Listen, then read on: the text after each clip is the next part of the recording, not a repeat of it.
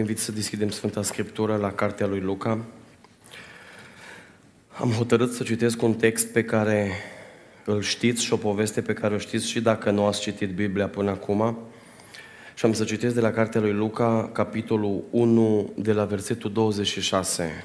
Un text care ne va folosi astăzi evangelizării pe care dumneavoastră ați organizat-o.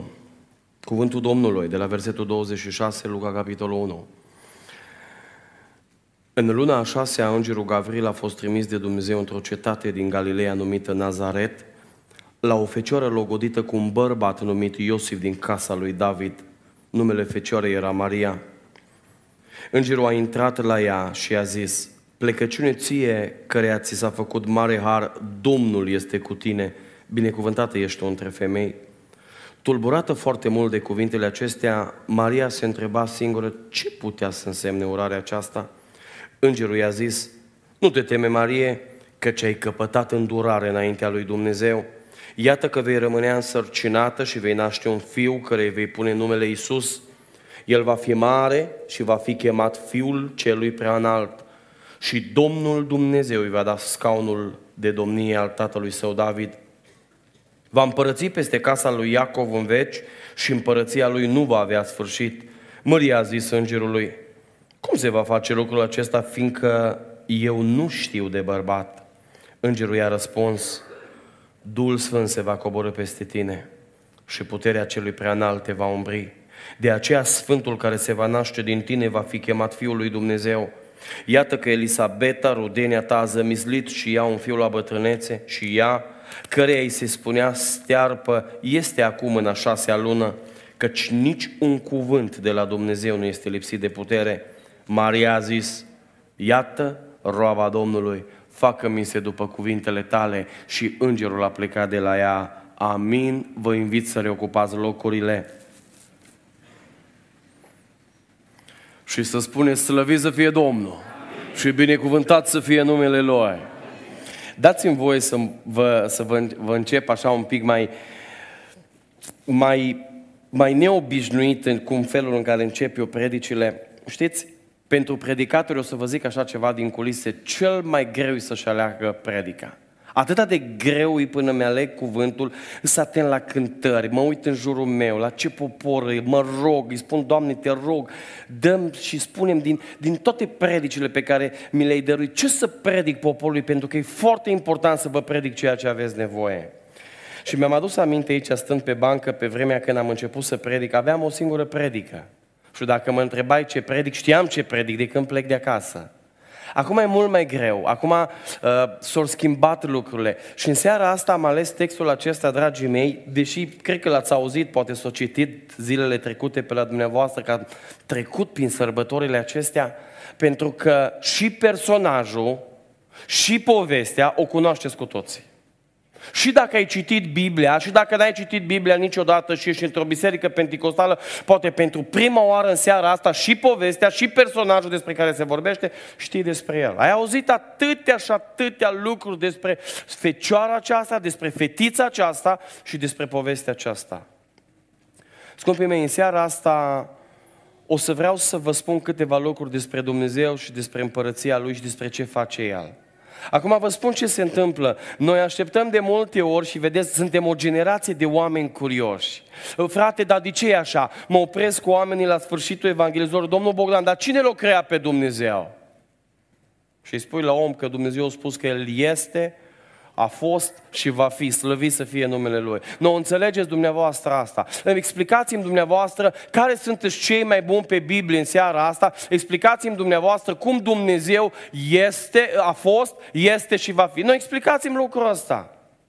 Oameni buni, în seara asta vreau să vă spun un lucru. N-am cum să vă explic toată măreția lui Dumnezeu. E atât de măreț Dumnezeu, e atât de mare Dumnezeu, încât nu poate fi explicat și înțeles de mintea noastră. În seara asta trebuie să credem ce spune Biblia. În seara asta trebuie să credem ceea ce cuvântul ne spune. Dar în istoria acestei omeniri a fost un om pe nume Moody. Unii ați citit despre el. Omul acesta avea o capacitate să prezinte unele adevăruri ale lui Dumnezeu în imagini, ca omul să înțeleagă.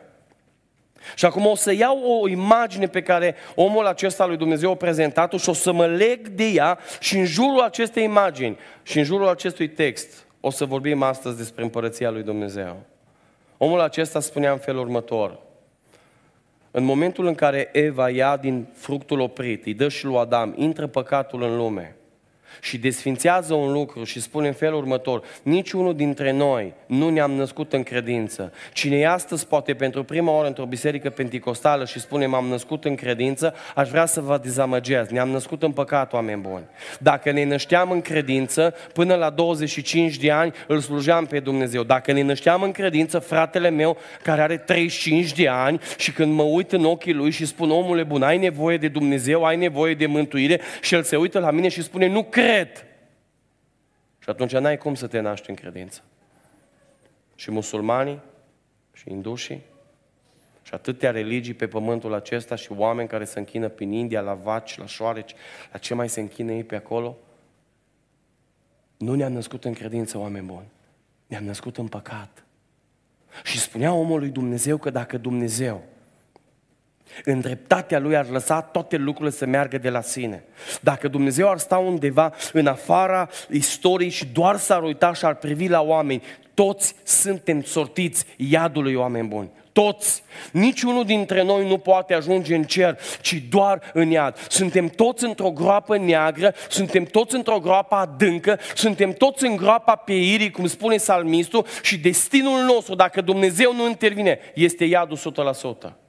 Numai că Dumnezeu în bunătatea Lui, în dragostea Lui imensă, în groapa aia adâncă în care ne aflăm cu toții, în groapa aia în care ne naștem din pricina păcatului adamic, spune El, lasă o scară.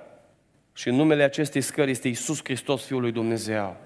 Și oricine vrea să se prindă de scara asta, oricine din groapa aia neagră vrea să pună mâna pe scară, apoi vrea să pună cealaltă mână, apoi să pună un picior și să înceapă să urce, iese și poate ieși din groapa asta. Și oameni buni, în seara asta spunea, vă spun eu ce spunea omul acesta lui Dumnezeu. Că toți aceia care vor și care vor pune mâna pe scară și vor ieși, Dumnezeu îi cunoaște dinainte și îi numește așa, aleșii săi. Știți ce cred în seara asta? Cred din toată inima că fiecare dintre dumneavoastră care ați venit aici, mic, mare, tânăr, bătrân, oameni care credeți că ați venit la întâmplare, poate, frați și surori care credem că am venit, mă, că am venit că e program de biserică la ștei și o trebuie să venim. Am auzit că fac evangelizare și am venit. Oameni buni, nu există întâmplare. Eu cred din toată inima că aici s-a ales și lui Dumnezeu. Și mă rog în seara aceasta, dacă suntem aleși lui Dumnezeu, fiecare dintre noi, unii am pus, alții va trebui să punem în seara asta mâna pe scară și să ieșim din groapa pe ei și spun, Doamne, ajută-ne la asta. Scumpii mei, Dumnezeu are niște aleși. Și pe aleși ăia în seara asta eu ales. Dar ascultați-mă, Dumnezeu nu alege orice fel de om. Nu, vreau să vă dezamăgesc cu câteva lucruri în seara asta. Ascultați-mă, Dumnezeu nu are nevoie de noi în cerul Lui și Dumnezeu nu o să ne bage cu forța în cerul Lui, ci doar dacă vrei să pui mâna pe scară. Ci doar dacă îți dorești în seara asta, din groapa asta neagră, să pui mâna pe scară și să spui, Doamne, ajută-mă să mă urc pe scară și să ies afară. Nu, Dumnezeu nu o să te oblige și nu o să te bage cu forța în cer. Nu aștepta că nu o să te împingă de la spate. De ce? Pentru că te-o crea liber și vrea să-ți dea dreptul să alegi. Pentru că nu vrea să te oblige. Pentru că îți arată groapa în care ești, pentru că îți arată scara care e salvarea și numele acestei salvări este Iisus Hristos, Fiul lui Dumnezeu. Și apoi îți spune așa, alege, alege. Dumnezeu te-a ales mai dinainte și eu cred că aici să ales și lui Dumnezeu. Dar știți ce fel de oameni au ales Domnul? O să vă spun câteva lucruri despre Maria, că vorbim despre, despre fetița asta în seara asta și o să vedeți ce fel de oameni alege Dumnezeu. Unu, Spune Biblia despre fecioara cea, despre Maria, în versetul 27, se termină așa, numele, și ascultați-mă cum, ce spune despre Maria, fecioarei. Știți ce înseamnă feciorie? Curată.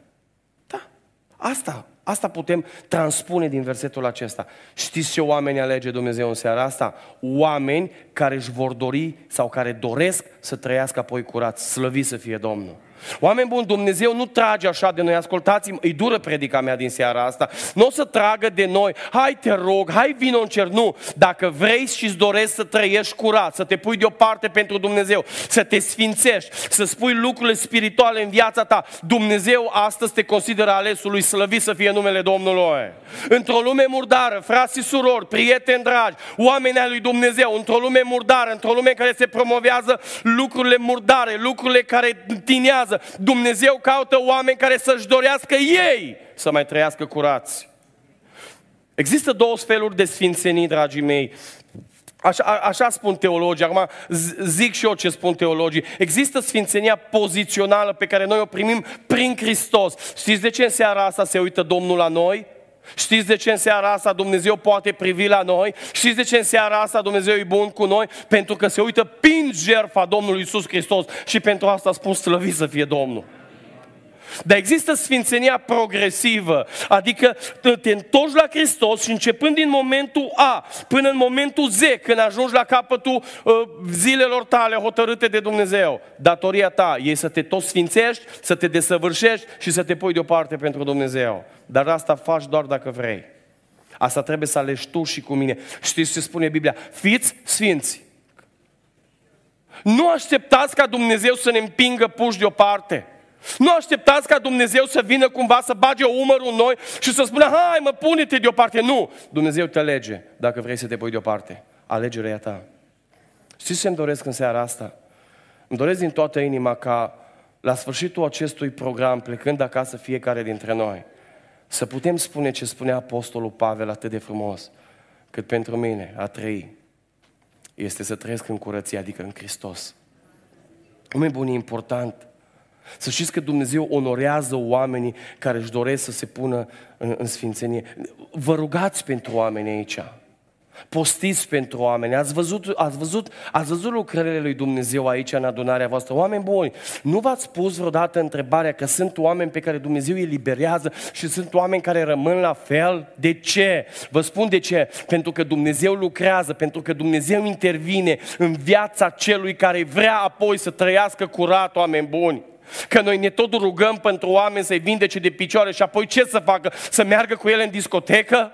Să-i vindece Dumnezeu de bol, să-i vindece Dumnezeu de tot felul de adicții și apoi ce să facă? Să slăvească înapoi pe diavol? Nu, oameni buni! Dumnezeu are o pretenție. Trăiți în sfințenie. Ăștia sunt aleșii lui Dumnezeu.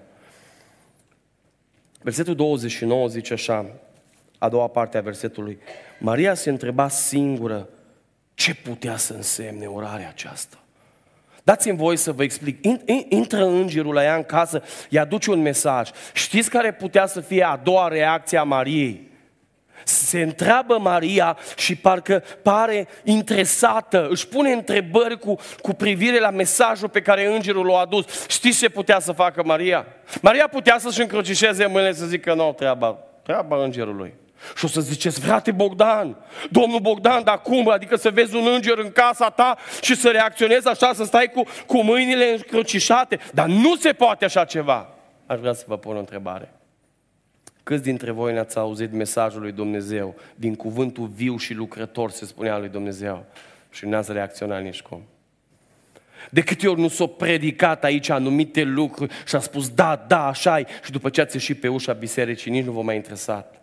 Câți dintre voi n-ați vezi poate o mamă, un bunic, o bunică, o mătușă, nu știu, un frate, un vecin care a venit și vă spus să aveți nevoie de Dumnezeu. Și știți cum ați reacționat de multe ori în fața cuvântului lui Dumnezeu? Brațele încrățișate și nu vă interesa de absolut de nimic. Fetița asta a fost interesată, a început să-și pună întrebări, zice, ce poate să însemne asta? Pentru că a doua categorie de oameni pe care Domnul vrea să-i aleagă sunt oamenii interesați de împărăția Lui. Oameni buni, nu așteptați Dumnezeu să ne bage din pricina dragostei sale în cerul Lui. Nu. Dumnezeu alege oameni interesați. Noi vrem în seara asta să semănăm toți cu Maria și să fim interesați de cer? Să fim interesați mai mult de Dumnezeu? Să fim interesați de lucrurile sfinte mai mult și mai mult și mai mult? Și acum vă pun o întrebare și tot eu o să răspund la ea. Dar de ce caută Dumnezeu oameni, doar oameni interesați? Mă vă întreb, nu știu dacă sunt sau nu sunt patron la voi în biserică, dar întrebați un patron dacă veți. Mergeți la un patron în ștrei și întrebați-l, domnul patron, ați angaja un om care nu interesa să lucreze la dumneavoastră? Numai așa de dragul să-l țineți pe acolo pe curte, să-l vedeți că să plimbă și încasează banii. L-ați băga? Oameni buni, ați angaja unul, ați plăti pe cineva, ați pune pe cineva să cânte care nu interesat de, de închinare. Să vedeți într-o zi, într-o, într-o zi, într-o duminică seara aici la închinare, că pa, trei dintre frați cântă și un al patrulea frate e plictisit. Sta așa, ce, bă, nu am chef să cânt. L-ați mai pune să cânte? Nu, oameni buni. Nu.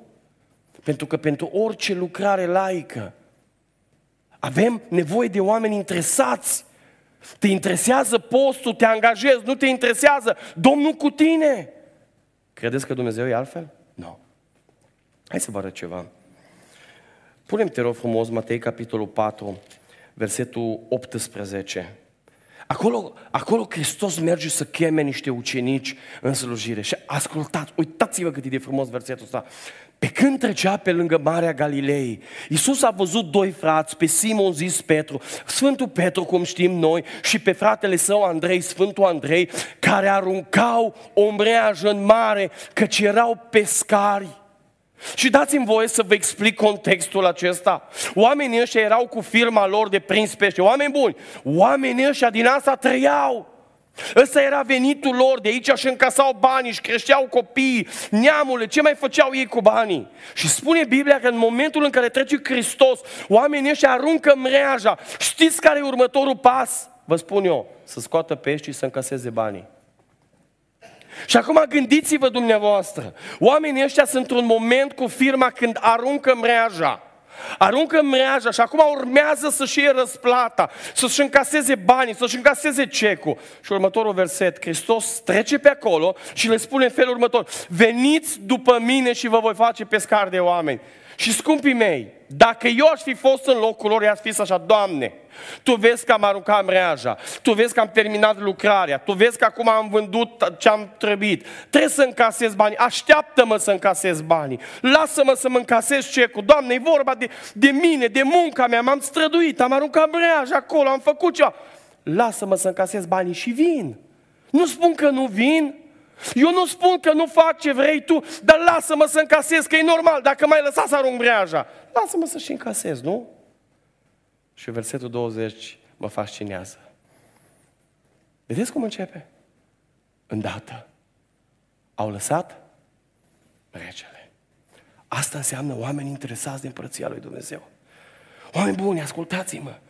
Am neglijat seriile de biserică, de adunare, cum vreți să le ziceți, pentru toate problemele laice. N-ați vrea să fim mai interesați de seara de marți de la rugăciune și să neglijăm munca, să neglijăm încasările, să neglijăm firma, să neglijăm nu mai știu cei like pe pământul ăsta și să fim mai interesați de lucrarea lui Dumnezeu, de rugăciunea de marți seara, de joi seara. N-ați vrea asta? Astfel de oameni caută Dumnezeu. Ani de zile, ani de zile la începutul credinței, ascultați-mă, am renunțat la biserică pentru că mergeam la muncă, m-am hotărât de vreo șase ani de zile și am spus Domnului într-o zi pe genunchi, am zis, Doamne, gata, stop, până aici. Renunț la muncă, dar nu la adunare. Renunț la încasare, dar nu la Biblie. Renunț la orice înseamnă laic, dar nu la Dumnezeu, oameni buni. Oameni buni, Uitați-vă atitudinea noastră de multe ori, ajungem acasă orbosiți de atâtea mreje aruncate, de atâtea probleme pe care le avem. Ne punem la sfârșitul zilei și ne, ne, ne consumăm așa cumva conștiința, ne-o, ne-o, ne-o amorțim cumva, ne rugăm acolo două minute că suntem rupți. Vă întreb ceva. N-ați vrea să dați cel mai bun timp din timpul zilei lui Dumnezeu? Știți când citeam Biblia? Ajungeam acasă rup de obosit, nu mai știam de picau ochii jos și atunci mă apucam să citesc Biblia. Știți că citeam? Un verset. Și adormeam și mă trezeam și mai citeam odată. Cred că am citit de vreo 20 de ori într-o seară același verset și am zis, n-are rost, am închis și m-am culcat. Și m-am trezit dimineața și am zis, nu, nu, nu mai vreau. De ce să-i dau lui Dumnezeu timpul în care sunt cel mai obosit? N-ai vrea să-i dai lui Dumnezeu și să fii interesat de împărăția Lui și să fii interesat de lucrarea Lui și să-i dai cel mai bun timp din ziua ta? Când ești cel mai odihnit? Când ești cel mai odihnit? La două. La două șeful mă opresc. La două poate să, să cadă foc din cer. Eu mă opresc, am 10 minute de rugăciune cu Dumnezeu. Nu mai fac nimic. De ce? Ăla e cel mai puternic timp al meu, ăla e cel mai benefic timp al meu în care vreau să mă închin lui Dumnezeu. Oameni buni, Dumnezeu în seara asta are niște aleși, dar aleșii lui Dumnezeu sunt oameni interesați de împărăția Lui. Interesați? Oameni care se pun inima. Astfel de oameni caută Dumnezeu. Vă mai spun un lucru tot din versetul 29. Versetul începe în felul următor, am lăsat la urmă tulburată foarte mult de cuvintele acestea. La fel cum se întreba, Maria se tulbură. Și acum aș vrea să vă spun un lucru important. Putea să nu se tulbure, nu? Dar știți ce îmi dau seama când, când se tulbură Maria? Fetița asta ia în serios. Fetița asta se gândește cu seriozitate la împărăția lui Dumnezeu pentru noi în seara asta. Oameni buni, știți ce fel de oameni vrea să aleagă Dumnezeu în seara asta? Oameni care să fie serioși cu împărăția lui Dumnezeu. Cea mai mare problemă a generației noastre, sau hai să nu spun cea mai mare, dar una dintre cele mai mari probleme a generației noastre, știți care e? Neseriozitatea. Neseriozitatea. Oameni neserioși. Li se încredințează anumite lucruri. Neseriozitate. Acum eu vă întreb, dacă vi se încredințează de frații din comitet, frații din conducere, lucruri mici și voi nu sunteți credincioși în lucruri mici, vă întreb, o să vină într-o zi Dumnezeu să vă încredințeze lucruri mari? Nu, oameni buni, niciodată. Niciodată. Știți care e principiul lui Dumnezeu după care lucrează? Biblia o spune, nu eu. Cine este credincios în lucrurile mici, îi se vor încredința lucruri? Slăvit să fie Domnul. Oameni buni, vreau să înțelegeți în seara asta că Dumnezeu se uită la mine, se uită la seriozitatea mea, se uită la seriozitatea dumneavoastră, scumpii mei. Aș vrea, să, aș vrea să, să vă fac un pic conștienți. Vă întreb în seara asta, dacă există cineva care are o boală cruntă, un cancer și programat la Cluj, marți la ora 1, eu vă întreb, ajunge la ora 3 în Cluj? Nu. No. Știți la cât ajunge în fața cabinetului? La 10. Și îl întreb, bă, dar zice, dar de, de, de ce te-ai dus la 10? Că tu ai la 1. Bă, să, să fiu aici. Eu, eu călătoresc destul de mult cu avionul și, și vorbesc cu oameni. Știți cum vin oamenii în aeroport? Cu patru ore înainte. Bă, dar zic, de ce veniți așa mă repede? Să fim siguri. Dar eu vă întreb, când suntem așa de serioși cu lucrurile laice, cu lucrurile, da, din, din vremea noastră, de ce nu suntem serioși cu lucrarea lui Dumnezeu? Oameni buni, Așa de mulți oameni serioși când vine vorba de punctualitate la biserică.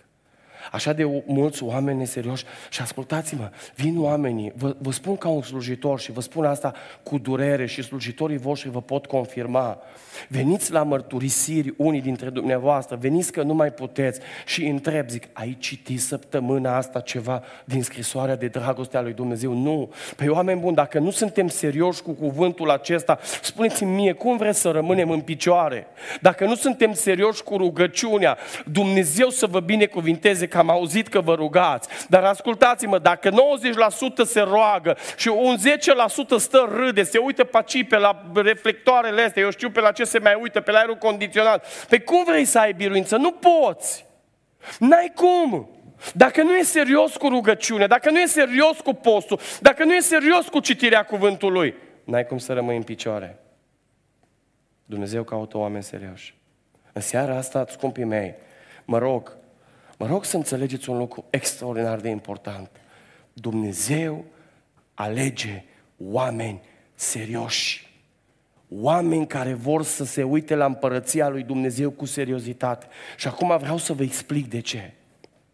În momentul în care Dumnezeu ne primește, ne, ne dă dreptul să urcăm pe scara aceea și urcăm în lumină, ieșim din, din bezna gropii despre care v-am vorbit, ieșim de acolo din, din groapa aia piedii, ne pune piciorul pe stâncă, oameni buni, nouă ni se încredințează niște lucruri enorm de scumpe. Ni se încredințează niște lucruri cu o valoare inestimabilă. Nu au valoare, atât, nu există, nu există lucru pământesc să poată plăti și sau să poată compensa valoarea lucrurilor cerești. Și oameni buni, lucrurile Dumnezeu vrea să ni le încredințeze nouă, slăvit să fie numele Lui.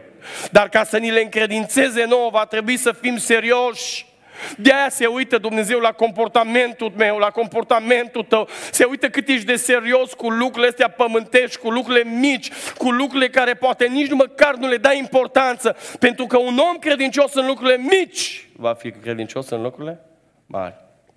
Mă gândesc acum, mă duc la o soră odată, vizită pastorală, aveam listă pe biserici, de-abia aștepta sora să o vizitez, nici nu putea veni la biserică, era bătrână și când m-a văzut că vin, am sunat o soră, vin, așa s-a bucurat, m-a așteptat, o frate Bogdan, m-a luat, m-a ținut de mână, cred că un sfert de oră acolo m-a stat. așa o bucurie și peste mine, vă spun, fantastic. Și sora zice așa, frate, zice, am o rugăminte, așa parcă o văd să ridică, zice, am o rugăminte, zice, ne rugăm să se mărească pensiile. Eu am zis, păi, vreau să vă dau mai mult Domnului. Slăvit să fie Domnul. Orice păstor când aude că oaia vrea să dea Domnului, să rogă. Vă spun eu. Și am zis, bă, dacă vrei să dai Domnului, strângi comori în cer să lăvi să fie Domnul, ne rugăm. Și am început rugăciune, fraților. Și apoi să vedeți rugăciunea acolo. O s-a transformat în stăruință. Eu m-am apucat, Doamne, schimbă legi, schimbă, fă, tot ceva. Și în timp ce mă rugam, Duhul Sfânt îmi zice așa, dar întreabă acum cât dă. Și ne-am oprit și ne-am bucurat împreună și zic, soră, bun, slăvit să fie Domnul, ne dăjduim că să schimbă pensiile și se măresc pensiile. Dar zic, acum cât dai? Păi acum nu dau că mică pensia. Înțelegeți? Păi eu vă întreb, cine nu știe să facă parte din 10 lei, va ști să facă parte din 100 de mii de euro? Nu. No. Vreți să vă spun un secret? Vă spun un secret unii dintre voi l-ați experimentat. Oameni buni, e mai greu să dai din 100 de mii decât din 1000 de lei. Din 1000 de lei știi că zeciuiala e 100 de lei, o iei, o pui în plic, o duci la biserică ca să fie pâine pentru văduvă, pentru orfan, pentru bunul mers al casei. Domnul îl aduce aici, că așa spune Dumnezeu, îl pui la încercare, el deschide zăgazurile celui, e ușor. Dacă n-ai 100 de mii și faci acolo ori 10%, e greu. Ascultați-mă. E mai greu să dai din 100 de mii. De-aia Dumnezeu te ia treaptă cu treaptă și prima dată te învață să fii credincios în lucrurile mici, ca apoi să fii credincios în lucrurile mari. Dumnezeu să ne dea biruință. Frații și surori, ascultați-mă. Vă spun asta cu durere în suflet. Inima mea bate pentru evangelizări, pentru că îmi doresc ca oamenii să fie mântuiți. Îmi doresc ca oamenii să afle de scară, îmi doresc ca oamenii să știe că Isus Hristos vindecă, eliberează, mântuiește. Vreau oamenii să fie fericiți. Trăim într-o lume plină de necaz, de boli. Oameni buni, am predicat în ultimul timp la mormântări. I-am și zis fraților din conducere, le-am spus, fraților, eu nu mai predic numai până în 30 de ani. Oameni până în 30 de ani. O dată pe săptămână săptămână. Săptămâna trecută am fost, acum, nu știu, vreo trei săptămâni, iar am fost la mormântare, iar am fost la mormântare. Oameni sub 30 de ani care mor. E o lume plină de durere. Vreau să spun oamenilor că după durerea asta, dacă te împaci cu Isus Hristos, există fericire adevărată, oameni buni. Și inima mea bate pentru asta, dar scumpii mei, deși există fericire, deși există lumină, deși există viață, există frumusețea aia, după ce ieși din negura aia, nu intri acolo dacă nu-ți dorești. Nu ajunge acolo dacă nu pui mâna pe scară. Nu mergi acolo dacă nu-ți dorești să trăiești după regulile lui Dumnezeu în curăție și în sfințenie. Dacă nu ești interesat de împărăția asta, n-ajungi acolo. Dacă nu ești curios de, de scara aceasta, n-ajungi acolo. Dacă nu ești serios apoi cu lucrarea, dacă nu ești serios cu împărăția, n-ajungi acolo. Dumnezeu nu te duce cu forță. Și oameni buni, mergem în continuare. Al doilea lucru pe care vreau să vi-l zic. Dumnezeu alege. Cred că aici sunt aleșii lui Dumnezeu. Și aleșii ăștia au pus mâna pe scară și au început să urce. Și ori urcat, și ori urcat, și ori ajuns sus. Ori văzut lumină, ori văzut măreția, ori văzut dragoste, ori văzut bucuria aia adevărată pentru care ne-am rugat, care nu vine decât din Dumnezeu. Și nimic pe lumea asta nu ne poate da adevărata bucurie decât Isus Hristos, Fiul lui Dumnezeu, prin Duhul Sfânt. Și oameni buni, și am gustat toate lucrurile astea și ne uităm și extraordinar, ce bine îi, îi mult mai bine decât în groapă, e mult mai bine decât acolo în întuneric. Dar Dumnezeu când te vede acolo zice, bun, stop, ai ajuns aici. Acum știi ce să faci? A zis, Doamne, dar mă bucur aici. Nu, nu, nu. Nu rămâi aici. Cobor înapoi pe scară și le spui tuturor din groapa aia că mai mult decât întunericul pe care el văd, există lumină. Mai mult decât o răutatea pe care ei o văd, există bunătate. Mai mult decât chinul și boala pe care ei o văd, există o scară și deasupra există adevărata fericire, slăvit să fie Domnul. Și atunci tu și cu mine care ai pus mâna pe scară, următorul pas te dai înapoi jos în groapă, mergi înapoi între oamenii aia acolo care sunt întuneric și le spui, oameni buni, există salvare și numele salvării este Isus Hristos, Fiul lui Dumnezeu. Dumnezeu te alege și Dumnezeu te trimite.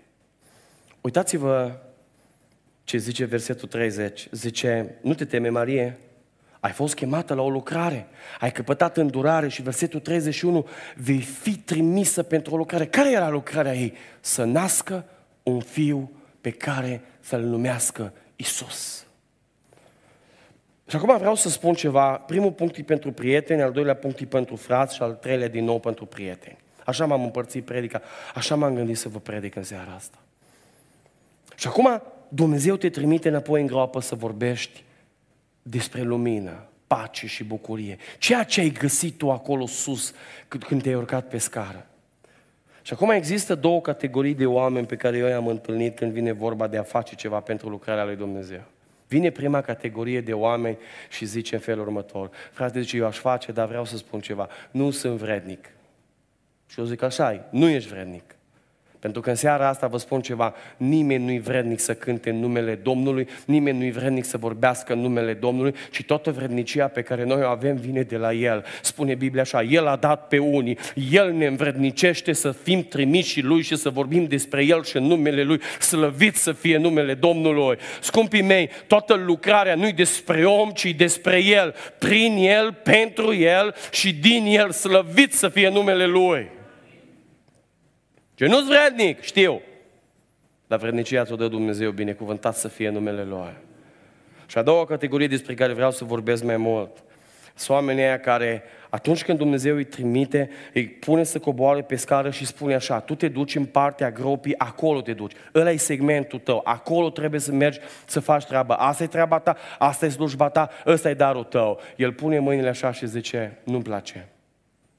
Păi ce darul meu e prea mic. Uh, m-a întrebat odată cineva, a zis, frate, dar zice, eu aș vrea păstor. Păi zic, aveți păstor? Da, pare rău, nu mai e loc, s-a ocupat, eu ce să fac? Altul a zis, frate, păi eu aș vrea în comitet. Aveți comitet? Da. Păi dacă e ocupat, ce să faci? Nu mai n-ai cum să mergi. Păi zice, frate, eu aș vrea la cântare. Și da, aveți? Avem, frate. Și încă sunt foarte buni. Sorry, nu mai este loc.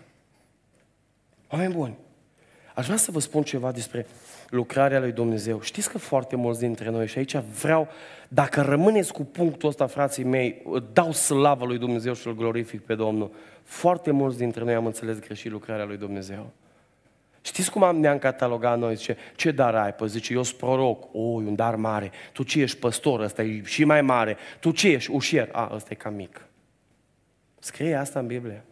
Vreau să vă arăt ceva. Punem, te rog, versetul 32 din Luca 1, lasă-mi-l pe ecran, pentru că vreau să vă arăt ceva despre lucrarea lui Dumnezeu din textul acesta. Biblia spune despre ceea ce trebuia să zămizlească uh, Maria, despre Domnul nostru Isus Hristos care trebuia să zămizlească, despre lucrare. Noi ne gândim la lucrare acum. Spune așa, El va fi și spuneți voi, cum va fi?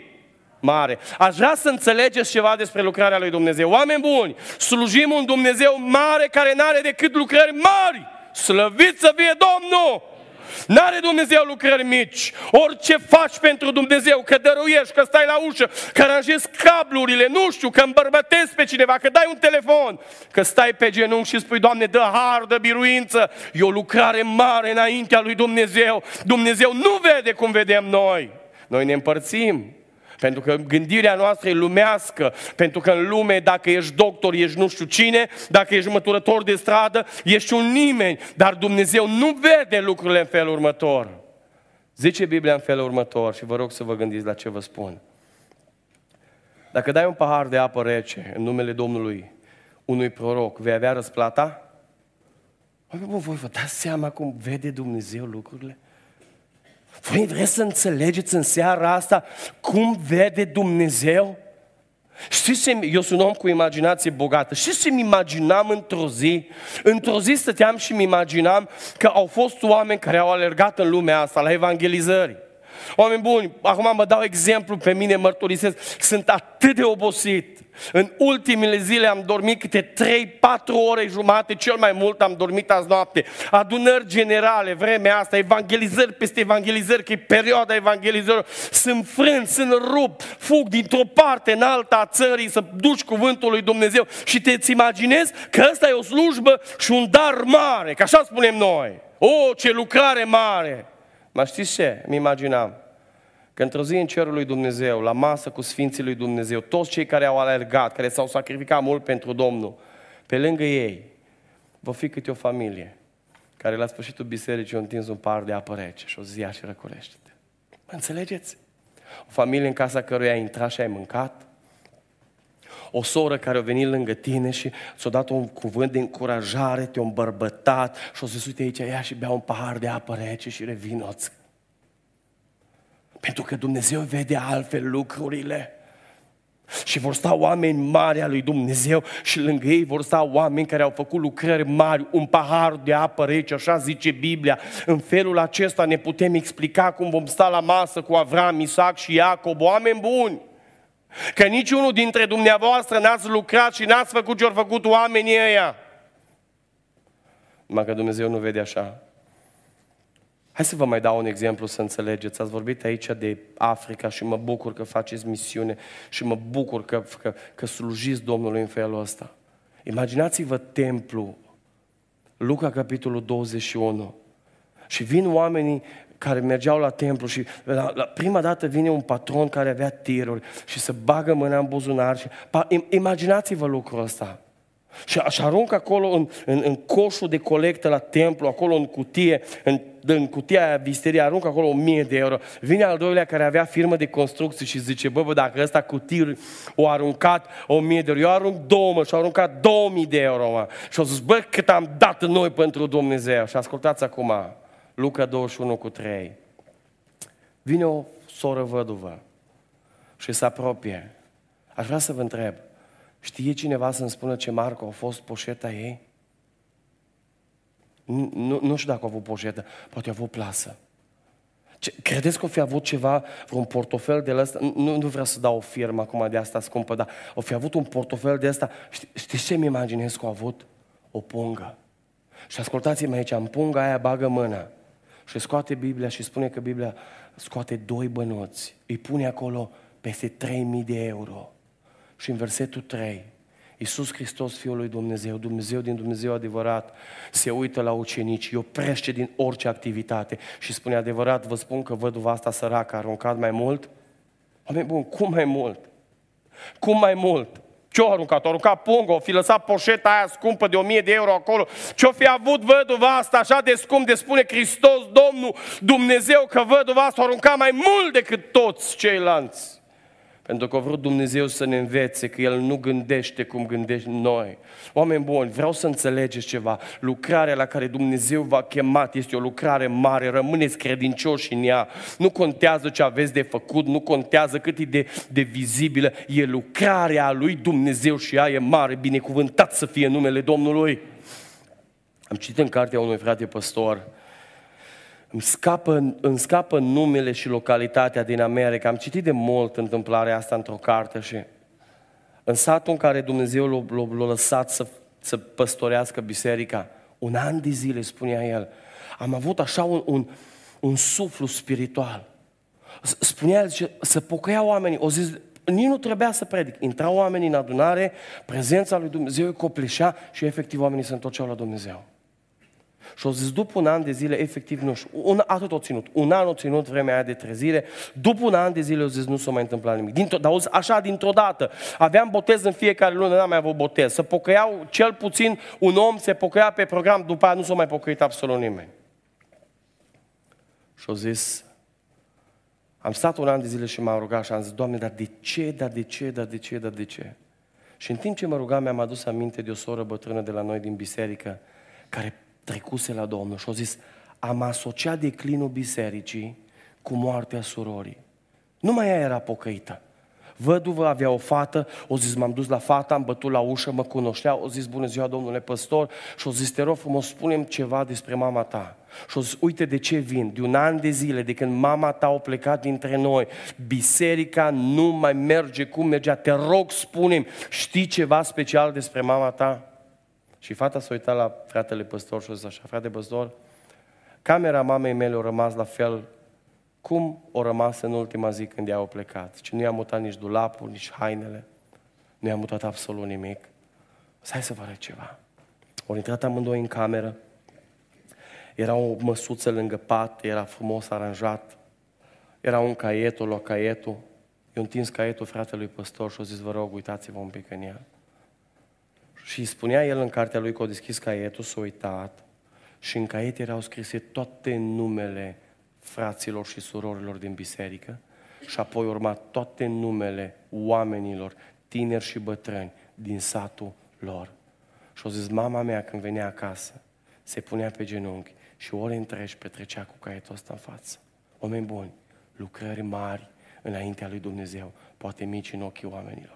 Știți ce vreau să înțelegeți astăzi? Lucrarea lui Dumnezeu este mare. Versetul 33, vă mai spun ceva despre lucrarea lui Dumnezeu. Zice Biblia în felul următor. Va împărăți peste casa lui Iacov. Știți ce vreau să știți și în ce vreau să vă ancorați? Lucrarea lui Dumnezeu întotdeauna, și ascultați-mă, dar întotdeauna, întotdeauna va avea biruință. Slăvit să fie Domnul!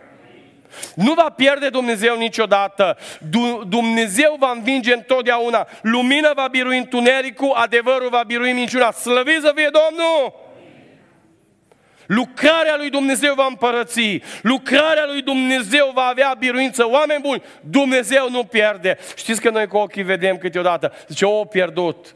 Trecem, spunea, și se anunța să, să, să ne rugăm, că trecem așa, dar prin problemele prin care trecem și dumneavoastră știți, nici măcar nu vreau să mă gândesc la ele, doar m-am rugat. Oameni buni, ascultați-mă, orice s-ar întâmpla, oricine din lumea asta, din țara noastră, din globul ăsta, va gafa, va face de rușine lucrarea lui Dumnezeu. Până la urmă, lucrarea lui Dumnezeu nu va pierde din cauza unui om, ci lucrarea lui Dumnezeu va câștiga, va învinge, va birui, slăvit să fie Domnul, glorificat să fie numele Domnului. Oameni buni, noi vedem, noi ne temem câteodată, frate, zice, nu se mai pocăiește nu știu cine, frate, uite, tinerii se întâmplă nu știu ce cu unii, frate, ce trăim într-o lume în care e plin de păcat, de droguri, de uite, toți sunt cu anxietate, cu depresie, știu, nicio problemă. Dumnezeu are soluții în generația noastră și lucrarea lui Dumnezeu va birui Oricâte droguri vor apărea, Dumnezeu va birui. Oricât va încerca diavolul să aducă duuri de depresie, de anxietate, de sinucidere, ascultați-mă, Dumnezeu va birui, slăvit să fie Domnul. Lucrarea e a Lui și biruitor este Dumnezeu, mărit să fie numele Lui. Punem, te rog frumos, cartea lui Luca, capitolul 23, vreau să vă arăt acolo un pasaj la răstignire, 23 cu 35. Uitați-vă, vă rog frumos, ca să înțelegeți cum e lucrarea lui Dumnezeu și cum o vedem noi câteodată. Era Domnul Iisus Hristos pe crucea de la Golgota. Era înaintea lui norodul, erau fruntași, erau o grămadă de oameni. Și Biblia vine și spune așa, norodul stătea acolo jos și privea. Și ascultați, fruntașii își, spuneți dumneavoastră, vă rog, băteau joc. Următorul verset. Ostacii de asemenea își băteau joc. Punem versetul 39. Unul dintre tâlhari zice, răstignit, îl bajocoreau. Imaginați-vă, vă rog frumos, Domnul nostru Iisus Hristos pe cruce de la Golgota. Știți ce spuneau oamenii către el? Ai pierdut. Pe tu ai scos dracima odată. Tu ai vindecat. Ai eliberat oameni. ai vorbit cu atâta putere, ai mulțit pâine, ai mulțit pești, ai făcut atâtea minuni și acum mori ca un înfrânt pe crucea de la Golgota și toți oamenii care erau acolo îl bajocoreau și spuneau în felul următor, Hristos pierde bătălia, Hristos pierde bătălia. Știți ce se întâmpla pe crucea de la Golgota? Iisus Hristos, Fiul lui Dumnezeu, câștiga bătălia.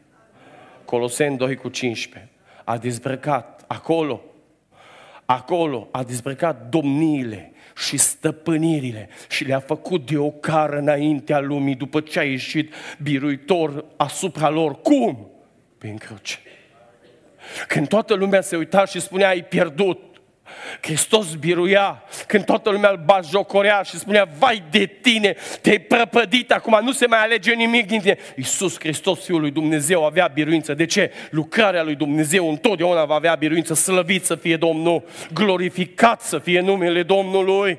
Oameni dragi, ascultați-mă ce vă spun. Va trebui să ne ridicăm în capul oaselor și să credem că Dumnezeu va birui. Da, dar sunteți nu știu cum, puțin, sunteți așa, nu aveți resurse, nu contează. Dumnezeu va birui până la urmă, slăvit să fie Domnul. Da, da, uitați-vă la tineri, uite-te cum sunt. Nu contează. Dar s-au dus unii în lume, sunt fii risipitori, nu-i nimic.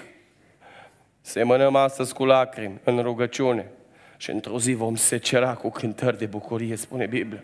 Cred asta din toată inima. Oameni buni, lucrarea lui Dumnezeu va avea biruință mărit să fie numele Domnului. Cred din toată inima mea. Și ultimul lucru pe care vreau să vi-l spun la punctul acesta despre lucrarea lui Dumnezeu, versetul 33, va împărăți peste casa lui Iacob. Și ascultați acum, și împărăția lui nu va avea sfârșit. Știți ce aș vrea să știți? Împărăția lui Dumnezeu are consecințe, lucrarea lui Dumnezeu, mă scuzați, are consecințe veșnice. Astăzi vorbim despre o Marie care într-o zi l-a slujit pe Dumnezeu. Vorbim despre un Moise, vorbim despre un Pavel, vorbim despre oameni care au luptat pentru Dumnezeu. Da, frate Bogdan, dar uh, dacă noi nu o să apărem niciodată pe YouTube, nicio problemă. Da, frate Bogdan, dar dacă noi, despre noi nu o să se scrie niciodată, niciodată nicio carte, nicio problemă. Dar frate Bogdan, dar dacă nu o să știe nici măcar până la Vașcău să știe cineva de noi, nicio problemă, ascultă-mă, ascultă-mă ce-ți spun. Felul tău de a te purta va avea impact asupra persoanelor de lângă tine. Și ne rugăm în seara asta, în ziua cercetării, persoanele astea să intre în adunare.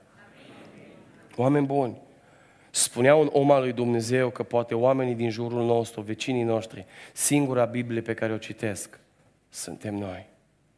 Suntem noi. Suntem înhămați, dacă vreți, suntem ancorați, suntem, suntem înăuntru unei lucrări imense care are consecințe veșnice. Am fost la dumneavoastră în Bihor. Aici, cred că 50 de kilometri mai sus. Și când am terminat evangelizarea la ușa bisericii, a venit sora Mărioara și m-a așteptat sora Mărioara și eu zis la fratele păstor, frate păstor, am o rugăminte, nu v-am anunțat de la început. Dar vă rog frumos, veniți cu fratele Bogdan la noi la masă. Vreau să împărtășesc niște lucruri cu el, vreau să îi le spun, pentru că vreau să le spună poporului și pe unde merge, să, să se întărească, frații, spunea sora Mărioara. o hotărât fratele păstor până la urmă că merge, i-am dus la sora Mărioara, am intrat în casă la sora Mărioara și sora Mărioara mi-a arătat una dintre fetele, ea avea 19 ani și a zis, frate Bogdan, o vezi? Ea e Debora, au zis. O zis, sora Debora, în clasa 3 și în clasa 4 au avut cei mai grei ani din viața ei, dar nu numai ea, și ea, au zis. A fost, a fost prigonită de învățătoare pentru că era pocăită. Și au zis, frate Bogdan, mă duceam cu un copil de clasa 3 școala era câteva, câteva străzi mai încolo de casa mea. Nu, nu mergeam, mergea pe jos, ce mergea singură. Mă duceam cu ea, zice, până la poartă. Stăteam în poartă și mă uitam cum merge către școală și au zis, mă lua plânsul. Închideam poarta, mergeam în casă, mă aruncam pe genunchi și spuneam, Doamne, e un copil. Să nu o bat șocolească și astăzi. Și se făcea ora 12 și venea la ora 12 Debora de la școală și zice, frate Bogdan, știi cum venea? Plângând. Și spunea, mami, nu mai vreau să merg la școală. Mami, nu mai pot. Zic, mami, mă umilește învățătoarea, mă bajocorește. Și din pricina învățătorii, eu zis, mă bajocorește și mă umilesc și colegii. Și o luam în clasa a treia, au zis, frate Bogdan, era, era un copil. Și mă puneam cu ea pe genunchi și spuneam, hai să ne rugăm ca Dumnezeu din cerul să te ajute să trăiești pentru El. Și au zis, frate Bogdan, toată clasa treia și clasa patra, în fiecare dimineață un coșmar, au zis. Am avut o viață, o doi ani de coșmar. Ieșeam cu ea la poartă și mă uitam cum merge așa micuță cu ghiuzdanul în spate și știam că și astăzi o să fie batjocorită. Oameni buni, n-am cum să nu mă emoționez când mă gândesc la Deborah, dar lângă ea era o soră care plângea. Și când a terminat sora Mărioara de vorbit, sora aceasta a ridicat mâna, s-a uitat la mine și a zis, frate Bogdan, eu sunt învățătoarea lui Deborah. Și am zis, cum? Și o zis, frate Bogdan, când Deborah era în clasa șaptea, am trecut printr-o boală și acolo pe patul de spital, unde nu mă mai puteam uita la oameni, numai la cer, mi-am adus aminte că în clasa 3 și a 4 am avut o fetiță. Când o bajocoream, nu întorcea vorba. Când o umiliam și când vorbeam cu ea urât, nu se răzvrătea. Și în felul acesta am ajuns în biserică. Și de când, sunt în, de când este Debora în clasa șaptea, amândouă cântăm în corul bisericii. Pentru că, oameni buni, lucrarea lui Dumnezeu și ceea ce facem noi are consecințe veșnice. Ascultați-mă, comportamentul nostru, felul în care noi ne raportăm, ne uităm poate că vecinii noștri nu s-au întors la Dumnezeu, oamenii, neamul. Eu mă uit în neamul meu și stau și mă gândesc că atâția oameni care încă nu-L cunosc pe Dumnezeu și mă întreb, Doamne, dar de ce se vor duce în iad oamenii ăștia, vor merge în flăcările iadului. Știți ce vreau? Să trăiesc pentru Dumnezeu ca într-o zi, în vremea cercetării lor, Dumnezeu să-i aducă în adunare, oameni buni. Cei care v-ați dat jos de sus din lumină și ați coborât jos în groapă, trăiți așa în fel încât oamenii să-L vadă pe Hristos în noi. Atâția oameni m-aș pocăi, dar l-ai văzut pe ăla, dar l-ai văzut pe ăla. Aș vrea să nu mai aud asta. Aș vrea să aud oamenii când se uită la noi, că îl văd pe Dumnezeu. Și nu se vor pocăi astăzi. Și nu se vor pocăi mâine și nu se vor pocăi peste o lună. Dar știu un lucru, vine o zi când cercetarea lui Dumnezeu va fi peste ei și peste casa lor. Lucrarea lui Dumnezeu este mare. Lucrarea lui Dumnezeu va împărăți, lucrarea lui Dumnezeu, ascultați-mă ce vă spun, are consecințe veșnice. Dumnezeu te cheamă, te, te alege să te urci pe scară, apoi te trimite înapoi. Și apoi mai face ceva Dumnezeu și cu asta o să încheiem. Scumpii mei, o zis Maria, bun, dar ce fac? Cum, cum, cum pot să fac eu ca fetiță, ca adolescentă, ca, ca ficioară? Cum, cum fac eu lucrarea asta? Că eu nu știu de bărbat. Știi ce aș vrea să învățăm în seara asta? Că foarte mulți îți spun întrebarea, da, domnul Bogdan, eu m-aș prinde de scară, da. Am eu siguranța că urc până în vârful scării? Păi eu nu știu cât e scara asta de lungă. Da, cât e de greu de urcat pe ea. Dar cum o să am eu puterea? Cum o să pot eu? Pe de atâția s mai prins de scară și și-or dat drumul de pe scară. E așa de greu de urcat pe ea. Știți ce aș vrea să înțelegeți în seara asta? Soluția în versetul 35. Pentru că după ce ai pus mâna pe scară, după ce ai hotărât să te sui, ascultă-mă ce spun în seara asta. Nu-i despre tine și despre ce poți să faci tu, și s-a dus Maria și a zis, dar cum fac lucrarea? Și îngerul i-a spus, nu-i despre tine, Marie. Tu ești o fetiță, tu ești un bărbat, tu ești o femeie.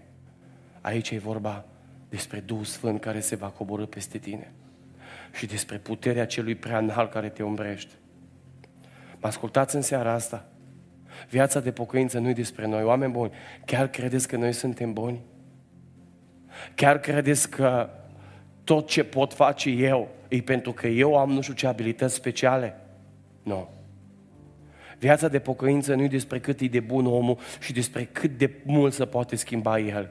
Viața de pocăință e despre ce poate face Dumnezeu dintr-un om.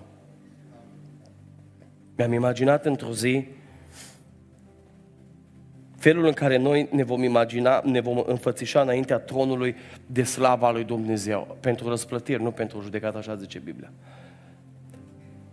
Și mă gândeam într-o zi, Doamne, voi, voi intra în cerul Tău, aștept ziua aia, cred asta. Și am zis, cum va fi? O să intru și o să zic, Doamne, o venit Sfântocul, arată-mi răsplătirile. Doamne, Tu știi că eu am alergat. Doamne, Tu știi că am dormit atâtea ore, că am alergat. Doamne, Doamne Tu știi sacrificiile mele. Doamne, Tu știi că de multe ori s-a neglijat familia. Doamne, Tu, tu, tu știi. Tu, tu știi că m-am dus la ștei la evangelizare și mi-am lăsat soția în spital cu trei copii. Tu știi asta. Credeți că voi putea spune asta? Niciodată. Și ce voi spune? Cu lacrimi în ochi și cu capul plecat. Îți mulțumesc că m-ai ajutat să ajung până la capăt. Oameni buni, toată viața de credință e despre Dumnezeu, nu despre noi.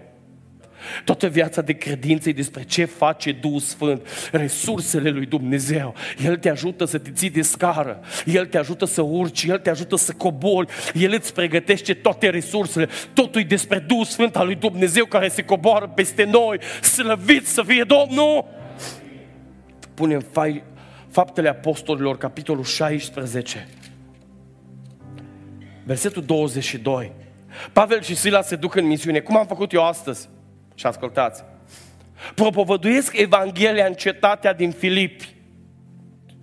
Scot un duc de ghicire, fac o exorcizare, oameni buni, totul e real acolo, nimic nu-i fals. Și acum știți ce mă așteptam? Mă așteptam să vină fratele Cornel și să întrebe, Pavel, Sila, dau exemplu așa, pe biserica voastră, să zică, Pavel, Sila, ă, de care pizza vreți să mâncați după biserică? Că are aici la restaurant patru feluri de pizza. Și ei să zică, frate Cornel, păi de aia și de aia. Nu. Știți ce se întâmplă? Norodul s-a ridicat împotriva lor și dregătorii au pus să-i smulgă hainele de pe ei și a poruncit să-i bată cu nuiele. După evangelizare, următorul verset, după ce le-au dat, multe lovituri au aruncat în temniță și au dat în grija temnicerului să-i păzească bine. Și următorul verset. Temnicerul ca unul care primise o astfel de poruncă i-a aruncat în temnița dinăuntru. Și ascultați, le-au băgat picioarele în butuci, bătuți, haine rupte, picioare în butuci. Și versetul 25 mă fascinează. Pe la miezul nopții, Pavel și Sila se rugau. E normal că se rugau. Arătați-mi un bolnav de cancer care nu se rogă. Oameni buni, știți ce mă fascinează? Ce zice apoi? Resursele lui Dumnezeu și cântau. Ce cântau, oameni buni? Ce cântau? Ce cântau cu picioarele în butuci? Ce cântau cu hainele rupte? Ce cântau când nu mai știau pe niciunul în jurul lor, amândoi între golani, între oameni răi acolo în închisoare. De ce? Pentru că au făcut bine. Pavel și Sila cântau cântări de laudă. Știți când poți să cânți cântare de laudă? Cu diagnostic de cancer în mână când Duhul Sfânt e peste tine. Știi când poți să rămâne în picioare, când totul se dărâmă în jurul tău, te uiți și nu mai vezi nicio ieșire, te uiți în casa ta, te uiți poate la pruncul tău, la fata ta, te uiți la soție, la sos, te uiți la neamul tău și spui, Doamne, nu se mai poate, au ajuns la capăt. Și deși e capătul, tu te rogi și te ridici și nu când cântări de jale și nu te pipiregești, ci te ridici și cânți cântări de laudă. Pentru că astea sunt resursele lui Dumnezeu, oameni buni. Dumnezeu are resurse pentru noi. Nu vă mai fie frică, oamenii al lui Dumnezeu, de scara pe care trebuie să vă urcați. Nu vă mai fie frică că nu o să puteți ține pocăința. Nu vă mai fie frică că nu o să puteți răbda. O, oh, suntem robiți de anumite vicii. Dumnezeu eliberează, slăvit să fie Domnul.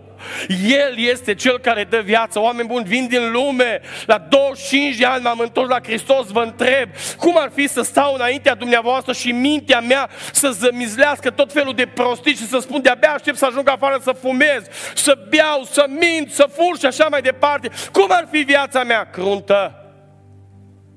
Cruntă.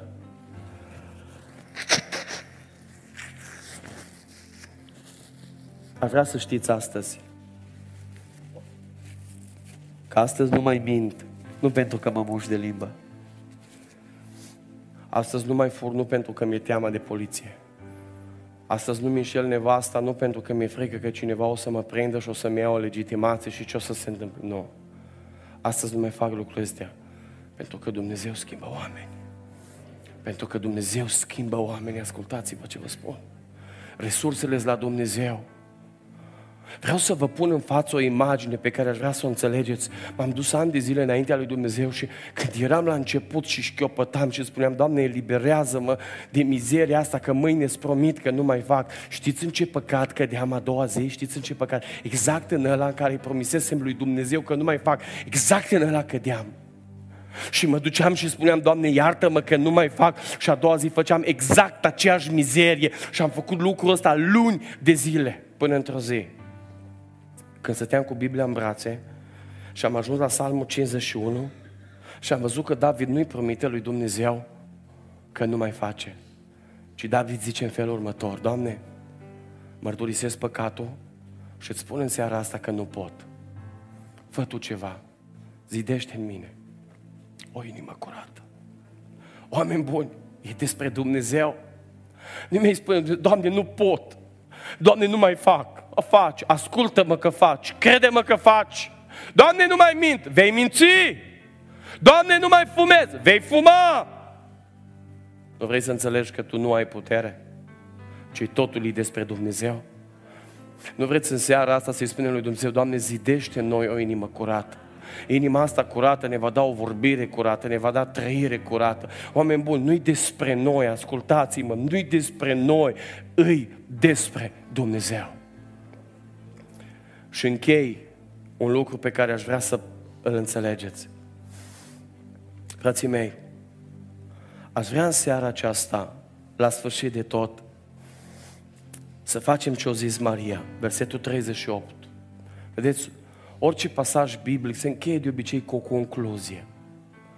Știți ce aș vrea să facem în seara asta? Maria a zis, iată roaba Domnului. Doamne, facă-ni se după cuvintele Tale. Doamne, Tu ne-ai ales, Doamne, Tu ne trimiți și Tu ne dai resursele necesare. Oameni buni, viața de pocăință poate fi trăită. Știți ce mai spun eu la evangelizări? V-aș da inima mea din piept să vedeți cum bate pentru Domnul Dumnezeu. Nu că e a mea, ci că El o face să bată așa. Alerg în lumea asta și văd oameni care se înghesuie pentru orice. Fac multă misiune în Oltenia, de aia și stau acolo. Și se anunță în felul următor. Astăzi se dă ulei și zahăr. Știți câți oameni vin? Plin. Se anunță evangelizare. Știți câți oameni vin? Pentru că omul vine pentru pielea lui, dar nu vine pentru cei mai important. Închei în seara asta spunându-vă, spunându-vă în felul următor.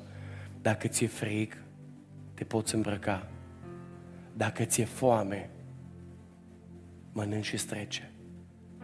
Dar eu te întreb, golul ăla care l-ai în suflet, ce faci cu el? Că la nu merge, nici cu bani, nici cu haine, nici cu McDonald's, nici cu pizza. Nu merge. Ăla nu merge cu absolut nimic. E acolo. Și e acolo de ani de zile. Și te apasă, și te apasă, și e acolo. Oameni buni, soluția pentru golul acela este unul singur. Iisus Hristos, Fiul lui Dumnezeu. Ascultați-mă, orice problemă a sufletului o poate rezolva. El îți poate vindeca sentimentele, el îți poate vindeca durerile din suflet. Oameni buni, nu există medicament. Mergeți, mergeți la farmacie și spuneți, dați, dați-mi ceva pentru suflet, dați-mi un medicament, mă doare sufletul, de nu mai pot mă doare sufletul, dați-mi un medicament și o să vedeți că n-are ce să vă dea. Oameni buni, singurul medicament pentru sufletul nostru este Isus Hristos, Fiul lui Dumnezeu. Se potrivește perfect cu sufletul nostru, dar trebuie ca tu și cu mine să pui mâna pe scară, tu și cu mine să te alegi, să te cobori, tu și cu mine să te încrezi că Cel care ne ajută e Dumnezeu. Ne ridicăm în picioare. Dragii mei, în seara asta vreau să facem o rugăciune. Nu facem chemare, dar aș vrea să vă întreb ceva. Pentru că La 25 de ani și pe mine m-a întrebat cineva și vă spun sincer, întrebarea aia mi-a schimbat viața. Eram la 24 de ani, aproape de 25. Cu o depresie, n-aș dori nici dușmanilor mei să treacă prin așa ceva. Un an de zile de nopți nedormite, nu mai înțelegeam nimic. Știți la ce mă gândeam? Într-o zi voi ajunge într-un spital de psiatrie și așa se va sfârși viața mea. Și mama mea, care cunoscuse cu câțiva ani înainte pe Domnul, m-a văzut în starea în care eram, venisem de la Cluj la Deva, s-a uitat la mine și și-a dat seama că viața mea e praf și pulbere. Și au zis, vrei să scapi? Du-te la o biserică de pocăiți. Și m-am dus cu rușine, m-am urcat la balcon, că mi-a fost rușine. Știți ce mi-a plăcut în seara aia? Nimic. Nu mi-a plăcut predica, nu mi-a plăcut cântarea. Nici măcar nu știu ce-a fost. Dar la sfârșit s-a ridicat predicatorul și a zis, ne ridicăm în picioare, ne-a pus să închidem ochii și a zis, dacă este cineva în sala asta care are nevoie mai mult de Dumnezeu, acolo unde îi, să ridice o mână să-L vadă Dumnezeu, nu oamenii. Și oameni buni, ascultați-mă. Întrebarea aia pe care o spus-o predicatorul în seara aia, mie mi-a schimbat viața. Am zis, Doamne, dacă Tu existi și dacă oamenii ăștia nu sunt nebuni, eliberează-mă și pe mine de toate nebunile astea care sunt în mintea mea de un an de zile. Și m-am dus acasă în seara aia. Și m-am pus în pat. Și am avut o noapte cum n-am avut niciodată. Și m-am trezit dimineața și am strigat prin casă, există Dumnezeu. Și am zis, nu m-a putut salva nimeni. Nu m-a putut elibera nimeni. Dumnezeu și-a făcut lucrarea. Și de atunci am cea mai frumoasă viață, pentru că într-o seară, ascultați-mă, Dumnezeu o privit la mâna mea întinsă. Închidem ochii. Închidem ochii în seara asta pentru că nu vreau să vadă nimeni. Oameni buni, eu stau cu ochii închiși. Și vreau să întreb să te vadă doar Dumnezeu. Există cineva în seara asta care vrea să pună mâna pe scară? Există cineva în seara asta care a urcat pe scară și ar trebui să coboare? Și există cineva căruia e frică că nu o să aibă resursele necesare să urce pe scară? Să ridice o mână să-L vadă Dumnezeu. Dacă în seara asta există oameni, să ridice o mână să te, vadă, să te vadă doar Dumnezeu. Oameni buni, vreau să începem și să ne rugăm. Pentru că Cel care ne poate salva, ascultați-mă ce vă spun, este Isus Hristos, Fiul lui Dumnezeu. Vreau să vă rog ceva și cu asta am închei predica. Oameni dragi, vă rog din toată inima mea, fierbinte înaintea Domnului nostru Isus Hristos, gustați și vedeți ce bun este Domnul. Gustați din Dumnezeu, oameni buni. Gustați în seara asta, gustați în rugăciune. Haideți să ne rugăm. Haideți să începem să cerem lui Dumnezeu să se atingă de cei care au ridicat mâna. Biserica se roagă. Începem să ne rugăm. Gustați în felul acesta prin rugăciune înaintea lui Dumnezeu. Și Dumnezeu din cerul să ne binecuvinteze, să ne întărească, să ne asculte rugăciunile, să ne dea biruință. Dule Sfinte, coboară-te!